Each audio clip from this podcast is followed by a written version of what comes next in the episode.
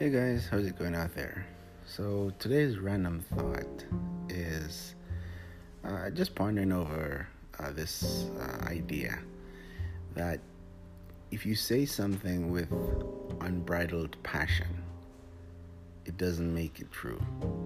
So making a statement with all the passion and uh, excitement or emotions, it doesn't make that statement true.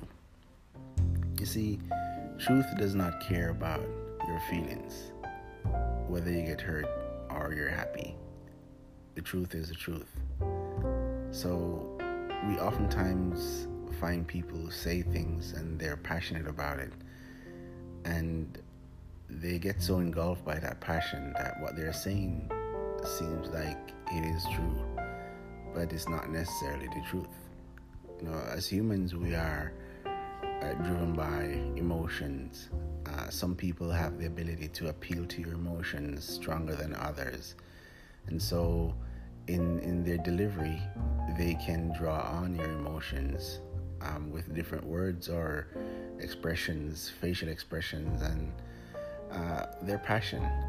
And they may be presenting something to you, and it may sound factual because they get in all that passion, but it doesn't necessarily make it truth.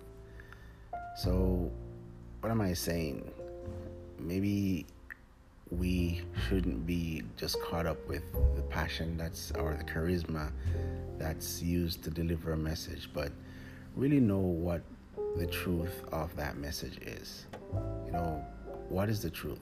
Like I said earlier, the truth doesn't care about your feelings.